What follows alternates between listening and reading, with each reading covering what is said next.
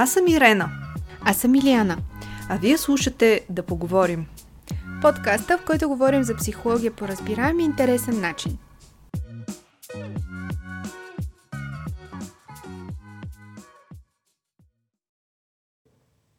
Здравейте! Гост в този епизод е Елица Великова. Елица е психолог, терапевт, водещ на семинари, обучения и а, на терапевтични групи и също така е човек, от когото самата аз много уча и ме подкрепя в моя път като терапевт и като личност. А, Елица, благодаря ти, че се съгласи да участваш в а, днешния епизод. Благодаря за поканата, Ирена. А, днес ще си поговорим за вътрешното дете и за праймал терапията процес, през който минах и аз преди няколко месеца. А, нека да започнем с това какво представлява вътрешното дете.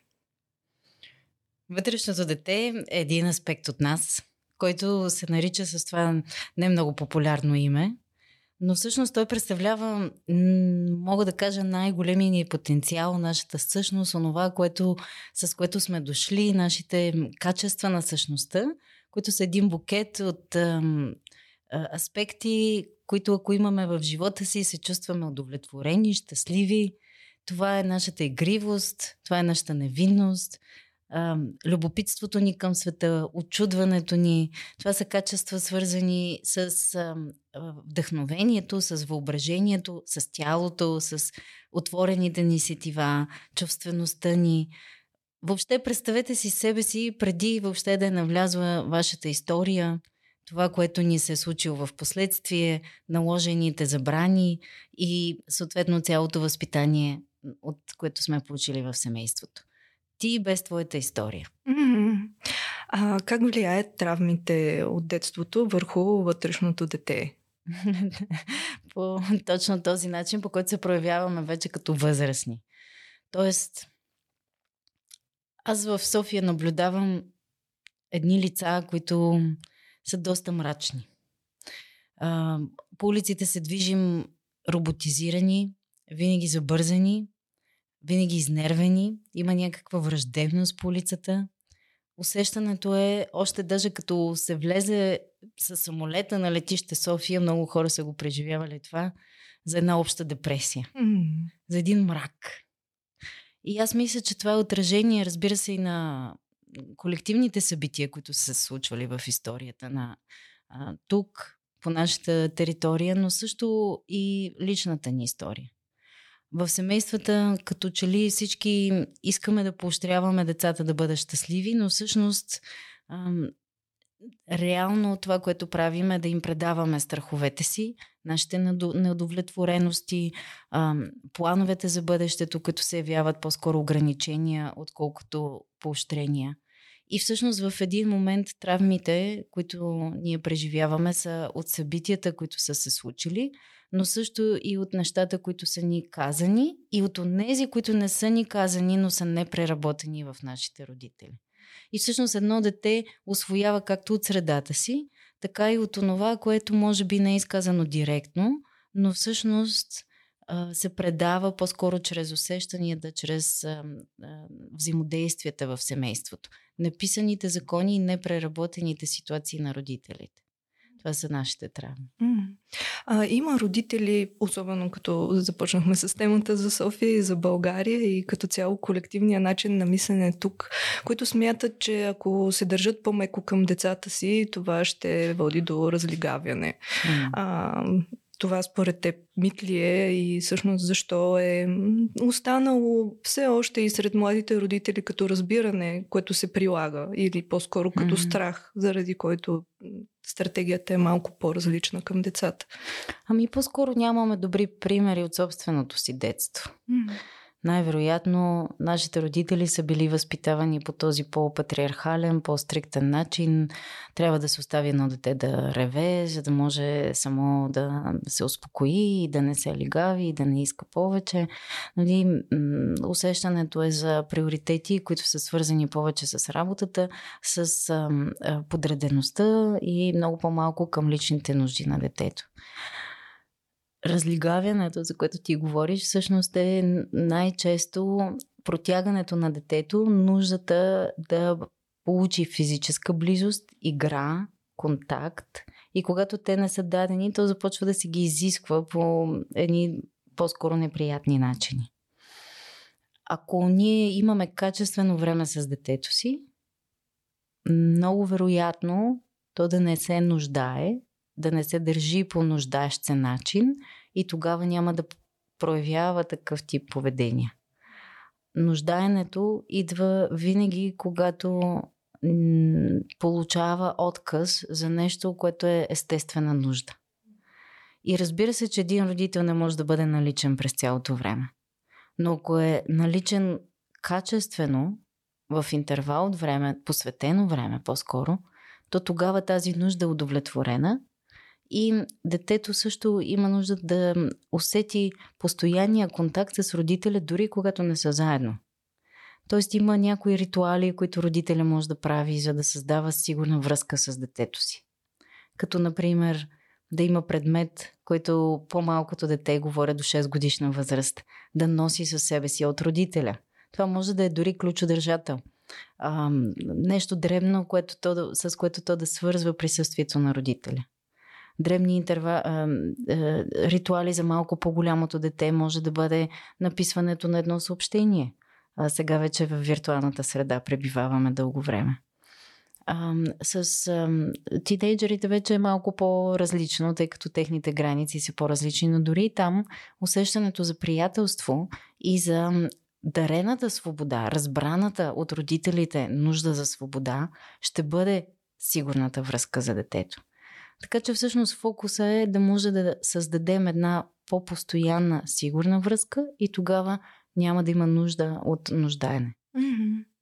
Добре, а, ние като възрастни как да открием вътрешното дете в нас? Много важно да го открием, а, независимо дали имаме деца или не, защото това вътрешно дете всъщност е нашата творческа енергия, нашата жизнена енергия. А, нагласата ни към света. Тя може да бъде описана като нагласата на вътрешното дете. Как? Едно очудване на всичко. Приемането на всичко не като даденост, не с нещата, които знаем, а по-скоро с едно любопитство. Да можеш да виждаш нещата с ум на начинаещ. Това означава да не изхождаш от онова, което ти е казано, а да намираш собствения си начин, да проучваш, да изследваш, да бъдеш любопитен. А, за възрастния вътрешното дете е творческа енергия, която означава аз се посвещавам само на едно нещо. Вие сте наблюдавали децата, те рядко правят повече от едно нещо наведнъж. Но когато го правят, те са абсолютно тотални. И може след 10 или 20 минути това нещо да спре и те да, да, да нямат вече нужда да го правят и дори да им е скучно. Но в тези 20 минути те са били абсолютно тотални. Та, нашата тоталност е също проява на вътрешното ни дете вече в живота на възрастните. Да го открием означава да потърсим източници на вдъхновение. Какво ме запалва? Какво поражда в мен любопитство? Къде са моите хобите и интереси? Много често това е свързано с източници, които ни дават усещането за подкрепа и заряд. Това може да е природата, може да са книгите, може да е някаква дейност, която на мен ми дава усещането а, за м- грижа към мен самия. Може да е дори духовна практика. Йога, физическо упражнение, което ми харесва да правя, бягането. Хора, които ме вдъхновяват, места, които ме вдъхновяват. Въобще вдъхновението винаги събужда вътрешното дете. Другото, което събужда вътрешното дете е радостта. Да си даваме наслада, възможности за удоволствие. Взаимодействия, които да не са фокусирани върху това да извлечем полза от тази среща, а да излезем просто за да се срещнем, да взаимодействаме помежду си, да има, да няма крайен резултат. Да правим неща без крайен резултат. Не защото са полезни, а защото искаме да ги правим. Да се посветим, разбира се, това няма да е цялото време. Нали, наред с това вървят отговорностите. Но да има поне едно нещо на ден, което аз да правя, задавайки си въпроса от какво имам нужда. Какво мога да направя за себе си в този момент. И ако веднъж на ден се научим да си задаваме този въпрос и направим това, което имаме нужда да направим, то тогава ти все едно даваш награда на твоето вътрешно дете и то ще ти съдейства, давайки ти енергия, давайки ти радост и насочвайки те с вдъхновение към следващото любопитно нещо в живота ти. Да, всъщност на мен ми прави впечатление в разговори с хора, че точно това поне веднъж на ден и то с нещо просто, което не изисква кой знае какво, а, просто се срещат страшно големи трудности човек да прави неща за себе си и неща, които му доставят удоволствие. Всъщност това ли е основната причина да не може да се свържем с вътрешното дете или дистанцията между нас да е толкова голяма и да има амплитуда? Възможно е. Със сигурност това е част от причината, защото сме забравили как да си даваме радост на себе си. Mm-hmm. Приоритетите ни винаги са да свършим онова, което трябва да се свърши. Ние действаме много трябва. Mm-hmm. Или длъжни сме, или имам отговорности и те са винаги приоритети. Така са ни научили. Нали? Много по-важно е не да играеш, много по-важно е да си напишеш домашните. И за много родители все още успеха се измерва в постиженията. За мен успеха е в способността ти да се радваш и да си удовлетворен, независимо какво си постигнал, с и без кавички. За мен изкуството е един много добър начин, по който човек да преоткрие тази енергия в себе си и също да се отвори към съсетивата си, към света. Малко абстрактно звучи, но това означава аз съм по-чувствителен. И тогава падат и тези защити, защото ние не се свързваме помежду си, тъй като слагаме защити. Защо слагаме тези защити? Защото сме били наранявани. В нас има много ам, начини, по които се опитваме да се предпазим, дори не знаем от какво. Стреса пуска страшно много бариери около нас, защото ние излизаме от телата си. Ние не пребиваваме в това тяло. Стреса как влияе? Всъщност ти, не, ти затваряш сетивата си и действаш роботизирано. Единствено функционирайки относно нещата, които трябва да вършиш. Сетивността ти помага да усещаш, т.е. да усетиш и другия. Това означава съприкосновение с света, в който си и изкуството, арт-терапията, взаимодействието с природата, музиката, въобще всички изкуства те отварят сетивата и съответно те правят и по-сензитивен за случващото се. Разбира се, затова помага и когато ти знаеш собствената си стойност, границите си. Не се губиш в другия. Много често ние се затваряме, защото просто не искаме някой да ни използва или да ни въздейства или да иска нещо от нас. В България сме изключително враждебни. Разбира се, говоря общо. Но първата реакция, която ти получаваш и дори когато те обслужват на най-елементарното място е не. Или все едно си досаден, или а, няма а, щедрост един към друг. И това е така, защото ние не сме щедри към себе си. Когато не си даваме на себе си, не можем да дадем и на другия. И затова си взаимодействаме през някакви брони. Аз тъкмо това щях да попитам. Дали а, темата с поставянето на граници а, с родното семейство, да кажем, е свързана с а, вътрешното дете? А, конкретно с а, хората от семейството, със сигурност е свързано с детството. Независимо на каква възраст сме, когато посещаваме роднините, неизменно се случва един регрес. Всички се връщаме назад във времето и се оказваме в е, по-реактивни, отколкото ни се иска да бъдем. Понякога съжаляваме за това, понякога се чувстваме оправдани да го правим. Но така или иначе, с роднините темите са винаги свързани с детството и непреработени неща. Ако ние сме могли да ги преработим, в взаимодействието си с роднини и с други хора би трябвало да няма трудности за поставянето на тези граници. Тоест да кажеш не, когато имаш предвид не. Или съответно да можеш а, да си гъвка в тези граници спрямо ситуацията. Mm, да. А не просто да си затворен през цялото време, за да се предпазваш. Ти провеждаш терапевтични групи за лекуване на травми от детството. А, кога и как откри този тип терапия? Можеш ли да разкажеш малко повече за твоя опит? Да, ами аз самата бях на 19 години, когато направих моята първа група за лекуване на детски травми. Много ясно си спомням а, колко шокиращо за мен беше да осмисля и да разбера, че семейството, от което идвам, което аз читах за едно много примерно семейство с много добри родители, изведнъж се оказа с, с страшно много проблеми, тайни и неща, за които изобщо не съм си давала сметка.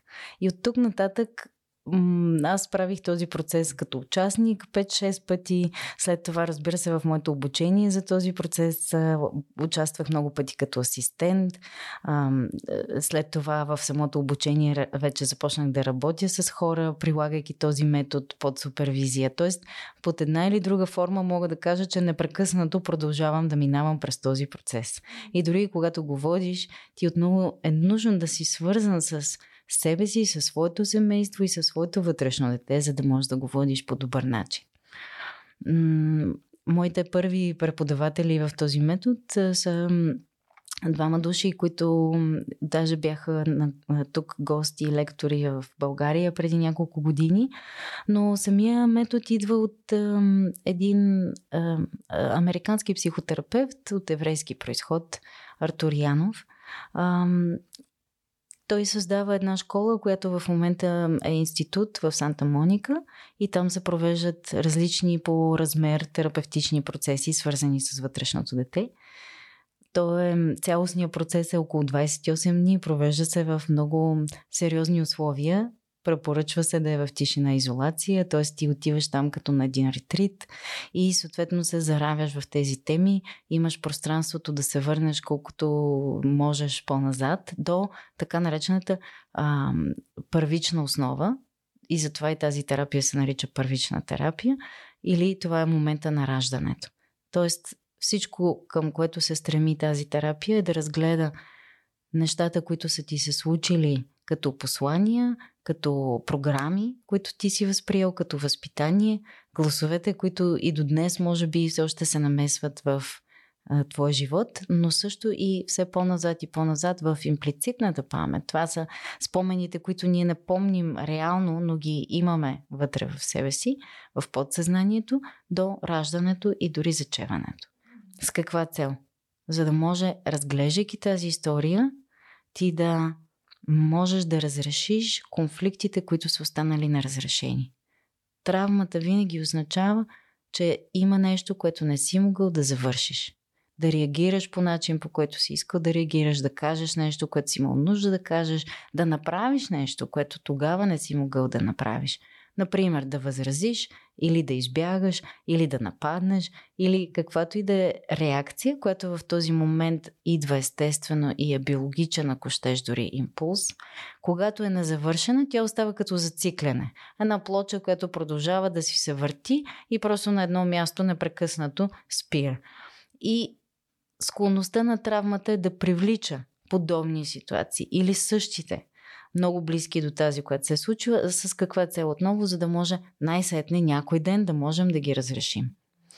В момента, в който ти видиш откъде идва, тези ситуации спират да се случват. Това е и целта на тази терапия. Не само да се заровим в детството и да се вдетиняваме, както някои хора смятат, че се случва с вътрешното дете, а по-скоро от една страна да отключиш потенциала, който е заложен, и от друга страна да разрешиш тези вътрешни конфликти, противоречия и травми, които са останали незавършени. Това е изчистване на миналото и създава предпоставки съответно за ново начало. Затова и този процес още е известен като да се родиш повторно. Mm, да. А, тук в България можеш ли да разкажеш за колко време протича? А, тъй като много хора вероятно ще искат да, да го пробват. Нещо има ли нужда да знаят? За кои хора е подходящ този процес? Нужно е ли е преди това да са м- посещавали терапия? Ам, ориентировачно, така че да могат да вземат а, информирано решение за това, за тази Аз бих крачка. казала, че този процес е за абсолютно всички, които са се заели със своята себетрансформация. Мога да кажа, че курс е базисен, в интерес на истината на мен ми се иска да е по-дълъг, отколкото в момента го предлагам. Адаптиране за нашата доста заета с всякакви ангажименти среда и съответно в рамките на 5 дни е интензивния процес, който е резидентен. Обичайно се случва а, извън София, където се посвещаваш на този процес за 5 дни. Малко по-дългата версия е 7, но правя само веднъж годишно. В тези 5 дни се движим от долу-горе 10 годишна възраст, назад до възраст 0, до отробата. И мога да кажа, че почти само се загатват някои от темите. Но там нататък ти вече имаш отправна точка по какъв начин да продължиш с този процес и в живота си. Това са груповите процеси. Групата много помага. Аз реално препоръчвам груповите процеси, защото ти виждаш опита на другите, виждаш, че не си сам, виждаш, че много хора са преживявали това. Понякога носим срам относно някои от нещата, които сме преживели в детството си ти си в една среда, която е много подкрепяща, терапевтична, да не говорим, че когато има отключване или отваряне за един човек, то обичайно е, е заразително и за всички останали. Има и индивидуален формат. На този процес той протича по-малко интензивно, защото е в 10 последователни сесии и всяка сесия е с продължителност около час и половина, в която има много структурирани, последователни преживявания. Те не са разговори, те са реално упражнения, които се правят и съответно общо взето веднъж седмично се случват. Тоест този процес протича около 10-12 седмици. И всъщност по време на този процес работи естествено много с посланията в детството от родното семейство. А, искам и се малко да поговорим за това, че всъщност ам, работейки с всичко това не означава ние да се скараме с нашите родители и да преустановим контакт с тях, но за, предполагам, че ще има хора, на които ще им е трудно да, да си представят как всъщност става това, защото когато наистина ние се върнем назад и си спомним някои неща, нормално в нас има гняв за това, че тогава сме били безсилни и всъщност са постъпвали с нас по един доста не окей начин. А можеш ли да кажеш нещо малко повече за това? Може би малко по-далеч, тъй като сега ми хрумна, че не отговорих и на въпроса ти за кого евентуално не би бил добър този процес. Със сигурност, за да направиш този процес, ти трябва да си наясно, че искаш да го направиш. Той може да бъде препоръчан като нещо, което е базисно и е важно за всички да погледнем в детството си. Но за да си готов да направиш това, е нужно да имаш ресурс да се справиш с този процес. Тоест, ако ти си емоционално разклатен, ако има в случая много сериозни житейски ситуации, с които се справяш, имаше напоследък доста хора с панически атаки, предвид на времето, през което минахме. За такива хора бих казала, че първо е по-добре да се занимават с друг вид терапия, да се установи някакъв баланс в техния живот и тогава да навлязат в тези трудни теми. Защото в този процес много простичко го обяснявам. Ти си възрастния, който се връща назад във времето, за да се срещне с детето, теб. И този възрастен все пак трябва да има капацитета да направи нещо за това дете, което е било наранено, към което са се държали така и така, което е обидено, което е гневно, но ти си възрастния, който сега може да промени историята, нагласата, емоциите за това дете и реакциите. И съответно, ти за да можеш да минеш през този процес, ти трябва да имаш капацитета, желанието, мотивацията да го направиш. Най-важното от този процес е с каква връзка ти ще си тръгнеш от този процес. Не само какви програми, неща ще видиш и преработиш, а каква е твоята връзка с това дете в последствие. Защото сега вече ти си му родител. И ние може да прекараме остатъка от живота си, обвинявайки нашите родители, но това просто означава, че ние оставаме вързани за тях. И че си намираме едно чудесно извинение, защо сега в живота ние не можем да се справим по начин, по който бихме искали. Има някой, който е виновен. И това ни държи в едно детско състояние, всъщност, тъй като някой друг е отговорен за това, че ние не се справяме. За да може да се освободим от миналото, е нужно да поемем отговорност за нашето настояще и за създаването на бъдещето, което искаме, за качеството си на живот. И това означава, че ние се връщаме назад и изследваме чувствата, емоциите, реакциите на детето. То е имало основание да се гневи. Ние сега като възрастни, честно казано, не. Или не на същите неща. Детето е имало нужда да има бунт. И този бунт е бил запушен, потушен или забранен. Ние в този процес даваме възможност да преживеем тези емоции. Защо? Защото те са били забранени. И като са забранени, те се превръщат в наша сянка. Гнева, който е забранен, или бунта, или свободата ни, в какво могат да се превърнат? В една пасивна агресивност, каквато виждаме по улиците, могат да се превърнат в автодеструктивно поведение, каквото виждаме страшно много, в пристрастявания, с които искаме да запушим, особено към храната и разбира се, може да се превърне вече и в арена на войни в нашите взаимоотношения. Когато дадем възможност тези емоции да се процесират, да се обработят, освободят от нас, това, което се случва е, че в нервната ни система се освобождава напрежението. Ние ставаме по-малко реактивни спрямо другите и освен това, много простичко казано, спираме да виждаме родителите си навън в света, защото сме се справили с тях вътрешно. Този бунт, през който минаваме, е само една част от процеса. Също толкова важно е да си позволим онези качества, които не сме имали възможност да проявим от себе си. Защото в едно семейство за детето се дава роля. Той има функция. Трябва да бъде спасител за някого или кошчето за отпадъци за емоциите на някой от родителите, или утешител на майката, или съюзник на бащата, или враг на бащата. Всички се съюзяват срещу един то си има някаква роля и функция. Тази роля, без да си даваме сметка, започва да ни влияе в живота. Ние си я носим. И се оказваме в подобни взаимоотношения, в личните си отношения. Или предизвикваме ситуации. Тази роля не сме ние, но поради тази роля тя ни е била нужна, за да принадлежим, за да оцелем в това семейство. Ако се освободим от нея, ние не знаем кои сме. Mm-hmm. И всъщност част от този процес е да откриеш кой си ти извън това, което се е налагало да правиш и вършиш, за да бъдеш в това семейство. И тези роли не позволяват определени неща. Ако аз съм този, който подкрепя моята майка и цялата ми енергия е била насочена в това да отговарям на нейните емоционални нужди, да съм доброто дете, съответно аз няма да имам пространство за моите нужди, за моите желания. Дори няма да знам в един момент какво искам аз. И задавайки си тези въпроси, всъщност се изваждат наяве и нашите качества, които са си вече собствени.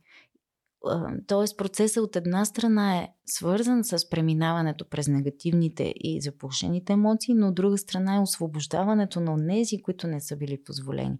И затова процесът всъщност не е само а, свързан с гнева, много често и с това, но реално то е свързан и с разгръщане на твоя потенциал.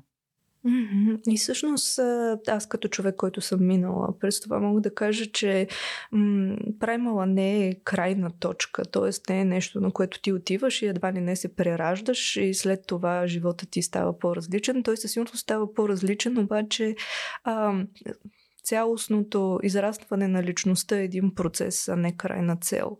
А, и фактически, да, обелил се един пласт, на мен винаги много ми е харесвала тази метафора, която правиш с лука. А, обелил се един пласт на лука, но всъщност ние знаем, че има още много. И нали, тези пластове също си заслужава да бъдат изследвани, да бъдат премахнати. И така си продължаваме. Фактически, наистина това е даже красивата част, защото в, в начина на живот, който е изключително ориентиран към цели, към трябва, нали, това, което ти каза, влизането на това стресово ежедневие, фактически забравяме да се наслаждаваме на самото пътешествие, което всички знаем, че винаги е много по-приятно и вълнуващо, отколкото стигането до крайната цел. А, и да, но все пак ми се иска да, да попитам от твоите наблюдения, които си имала до сега през годините, какво е най-трудно на, на хората в този процес? Със сигурност чувството за вина, което някои от тях изпитват. Разбира се, не е за всички, но в много от случаите хората, които идват са също родители. Mm-hmm. И сега като родители, въпреки че възразяват срещу своите собствени, виждат и много от трудностите, които самите те сега срещат и си осмислят и малко повече поведението на своите родители. От една страна е вината, която се поражда. Първо, че се обръщам срещу моите родители, пък те са дали всичко, което са могли. Мога да кажа, че това е една нередна вина, но е естествена, т.е. логична е да се появява. Ако си дадем сметка за това, тя е само някаква цена, която плащаме, за да може да се отдалечим, за да може да си придобием нашата автономност.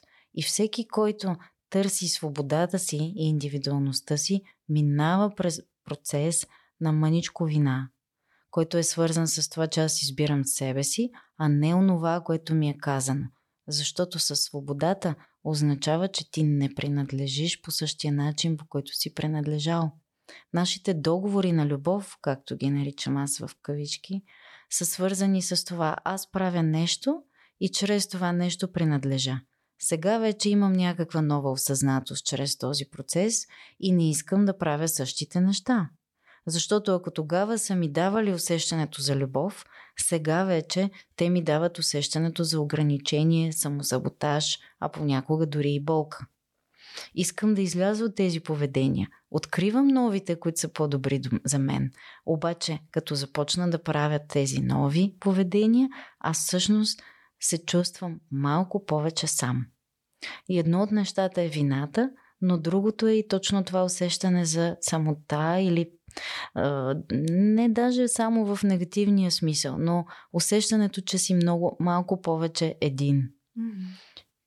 Нужно е да се съгласим и с двете. И да знаем, че те са етап. И че те всъщност след време изчезват, когато ти се установиш в своя нов начин.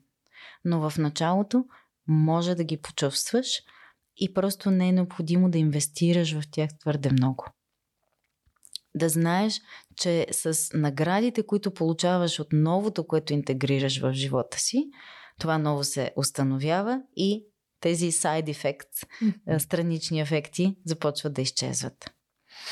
А другата трудност е паралелна на това, което казах, че хората, които идват, започват да си задават въпроси за своето собствено родителство. Те като родители. И виждам колко, как в един момент тези процеси започват, докато работим за своето детство, да се превръщат в това какъв родител съм аз. И понякога настъпва трудност за хората да, да са щадящи към себе си като родители, защото вече знаят какви са добрите порядки, но не могат винаги да ги следват. И аз тук винаги се опитвам да насоча хората, да ги насърча да бъдат по-емпатични към себе си като родители и просто да продължат с процеса на себе осъзнаване, защото осъзнатостта означава, че добре, днес ще направя нещо, което няма да е добро, според моите критерии, но всъщност ако аз осмисля това нещо, то ще ми е послужило като урок. Така че да не се притесняваме от грешките, които допускаме. Защото всъщност те могат да ни да са помощни средства за нас, не си на някой ден да стигнем на мястото, на което искаме да бъдем. Трудностите могат да бъдат и във връзка с а, някои от а, защитите, които се появяват в нас. Предизвикателството е колко ти наистина можеш да останеш отдаден на това, защото като започнем да навлизаме в по-болезнените места, веднага автоматично се появява самосаботаж. Ох, сега огладнях, сега не ми се прави това, сега така ми се доспа, че просто не мога да си дигна главата. А, ама сега не ми се прави това. Нали? Тоест, това са нашите вътрешни саботажи. Защо? Искаме промяната, но всъщност тя ни плаши. много ни се иска, ако може някой да ни извади от място, на което сме, без ние да полагаме твърде много усилия за това.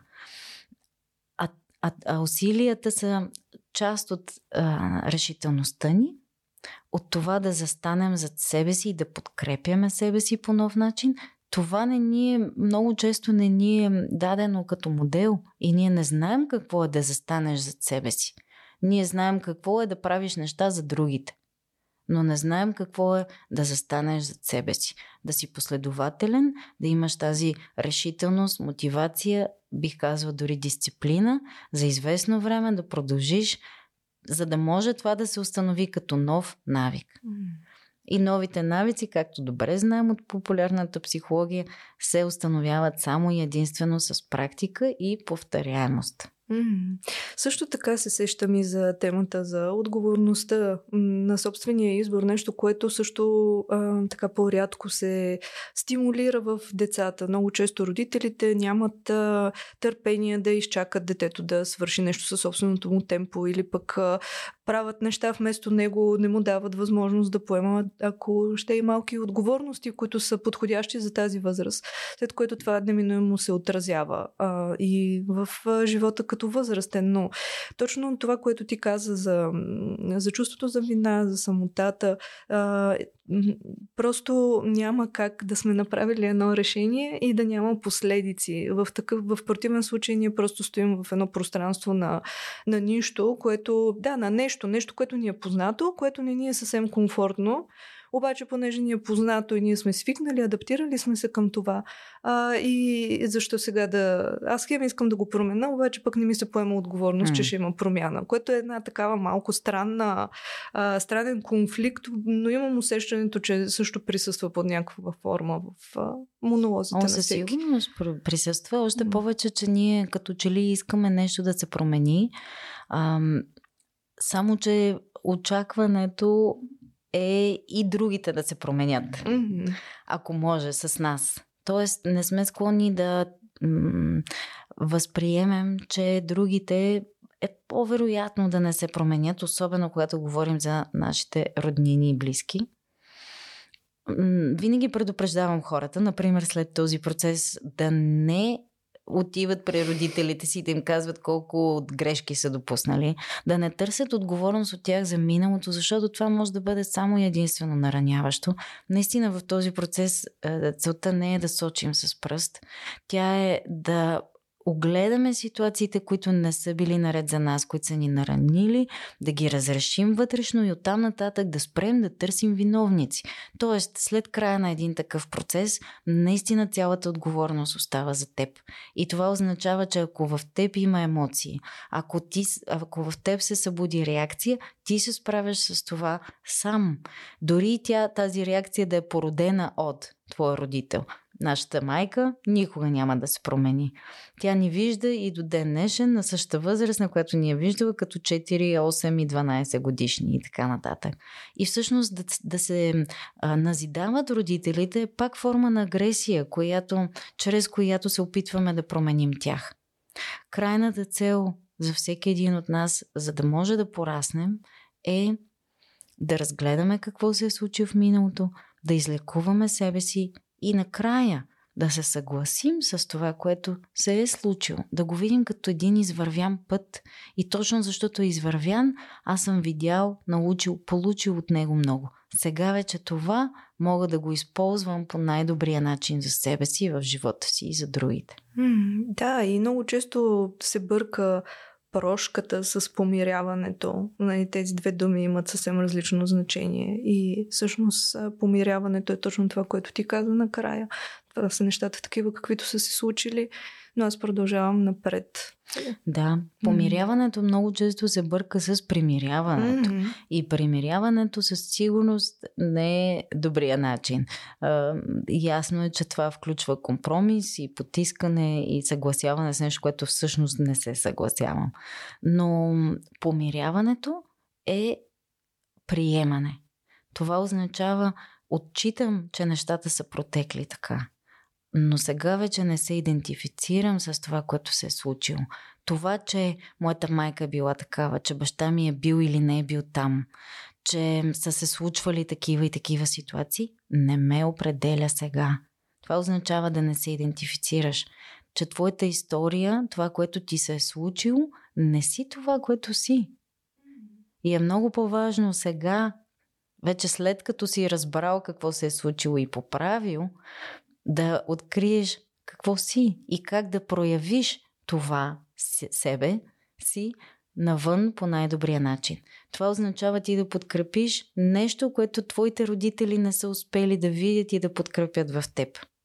До една година възраст ти си бил онова, което са искали ти да бъдеш или е било позволено да бъдеш. И когато ти съзрееш, тогава вече можеш да бъдеш това, което ти самия искаш да бъдеш. Това може да означава някои хора да си тръгнат от живота ти. Родителите, за добро или лошо, никога няма да си тръгнат. Те винаги са такива, каквито са и са там, където са. Но може да не се съобразяваме по същия начин, по който е било нужно да се съобразяваме като деца. Реално, понеже ние си даваме свобода, се появява ново качество на любовта между нас. В този процес ти можеш накрая да обичаш родителите си много по-искрено и истински, не от дълг, не защото трябва, не защото те го очакват от теб или защото така ти е казано, или защото знаем, че се обичаме. Нали? А защото наистина ги усещаш с благодарността за това, че си получил този живот от тях. И сега вече можеш да го живееш по какъвто начин искаш. Ти провеждаш и втора част на Primal, която е за тинейджери. Можеш ли да разкажеш малко повече за тази част? Да, тя е продължението за хора, които вече са минали първата част и е свързана с юношеските травми. А те са от възраст, да речем, от 12 до 19. Също много интензивен процес, подобен на този, за който говорихме, само че вече се работи и с друга възрастова група и съответно с други теми. Темите ще бъдат свързани с порастването, с сексуалността, с съзряването, с тялото, с имиджа, с социалната среда, защото в тези години това са ни темите. Ам, с ам, мечтите ти, визията ти за живота, идеалите ти с здравословния бунт. Малко абстрактно в момента споменавам тези теми, но във всяка една от тях са заложени страшно много ам, стъпки, които по-късно в живота се превръщат в нашия живот. Тоест този период от 12 до 19 бих казал, че е също толкова важен, не мога да ги степенувам, за, за установяването ни вече в света като млади хора. Особено в взаимоотношенията. Там се разглеждат и теми за свързването с същия пол и с противоположния пол. И двете са много важни. Не само в интимен план, а по-скоро твоята принадлежност. Свързването ти с себе си като съответно жена или мъж, с женската или мъжката енергия, с а, любовните отношения – първите ти сексуални контакти, първите ти романтични преживявания, те имат огромна власт над нас. Тези спомени със сигурност ги помним, освен ако не сме ги блокирали от съзнанието си и затова и съответно ни въздействат. Mm-hmm.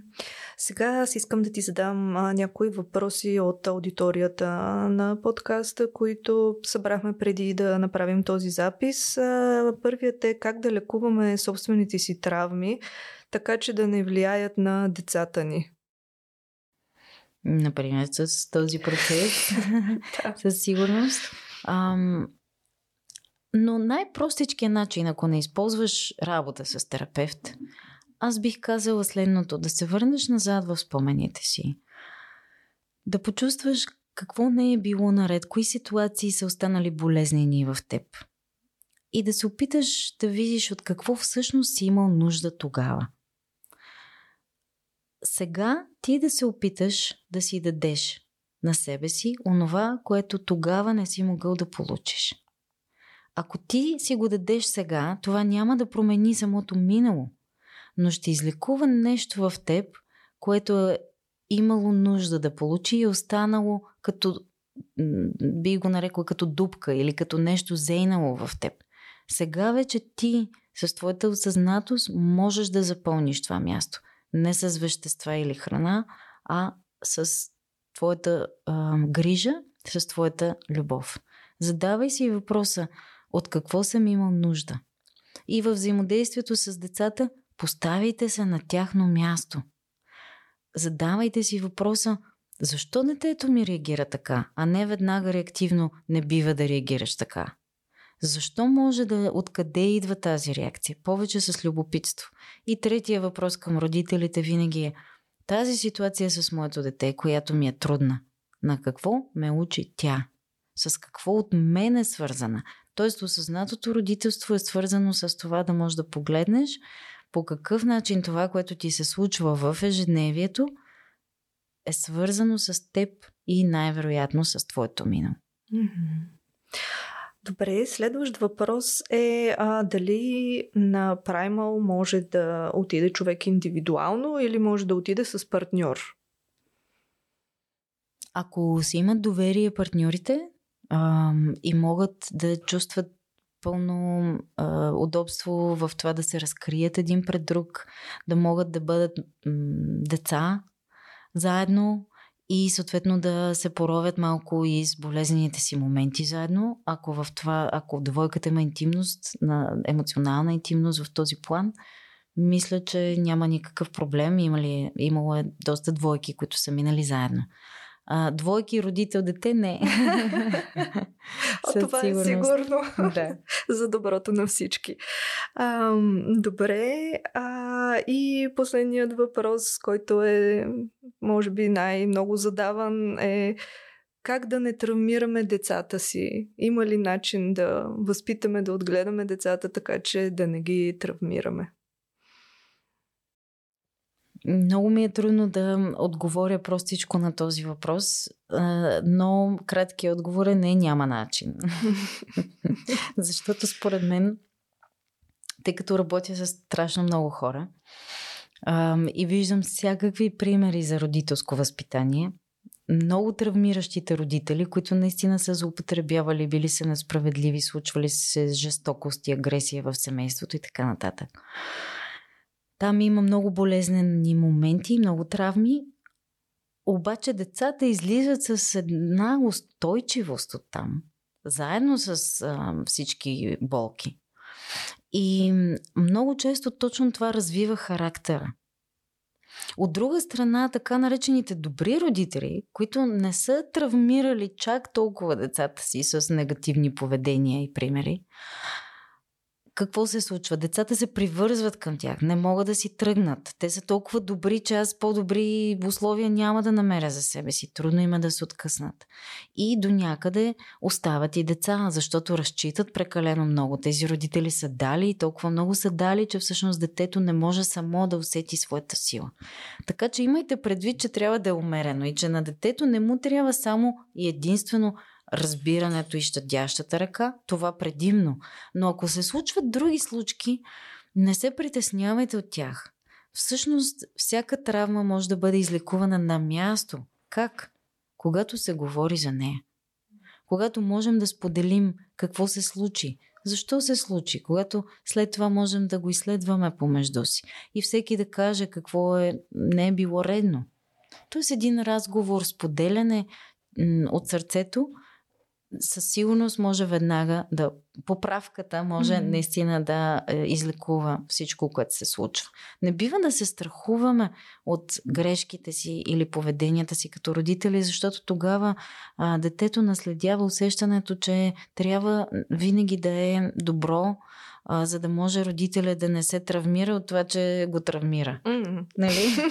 да, Става да. особено сложно. И да не съжаляваме децата за, а, като цяло, защото а, имайте предвид, че има и духовен аспект на това, за който все още не стана дума че всяко дете си заслужава семейството, в което е дошло, да не каже, че си го е избрало под една или друга форма. Условията, в които сме родени, са дизайн. И сега като големи можем да осмислим защо точно този дизайн от всичките няколко милиарда човека, защо пък точно при тази майка или този баща съм родена аз в тези условия? Там има някакъв смисъл. Ти не си попаднал съвсем случайно. И разбери какъв е смисъла. И тогава това, което ти се е случило, ще се превърне в сила за нещо добро. Да, точно така. Всъщност травмите и предизвикателствата, които имаме, ако успеем да се изправим срещу тях и да, да ги приемем, да ги излекуваме, те се превръщат в нашия ресурс. Абсолютно. И, да. Майя Анджела много говори за това, тъй като тя е с изключително травматична история. На български има издадени няколко нейни книги и като цяло ги препоръчвам не във връзка с процеса, но защото са интересни, разказвайки нейната детска и житейска история и как тя всъщност обяснява точно това, че натрупва сила, характер, мъдрост, опитност, дълбочина, точно чрез тези преживявания на негативни. Mm. Добре, и сега да завършим. А, ясно ли е кога ще е следващият праймон, който ще провеждаш? А, много ми се иска да мога да обявя дати, обичайно на пролет, защото mm. все пак влязохме вече в този сезон, където резидентните групи не се случват лесно, така че на със сигурност. Добре, аз много ти благодаря за разговора и за това, че беше гост на подкаста. Изключително интересно ми е винаги да си общуваме и да си говорим, а темата мисля, че е важна, много важна за, за всички. А, ще оставя линк към събитията в твоя сайт, за да може хората да следят и също така има много други интересни събития и семинари, които биха могли да, да посетят, така че смятам, че ще се обогатят по този начин. Много и, благодаря. Да, благодаря ти още веднъж и на всички за това, че ни слушаха и бяха днес с нас.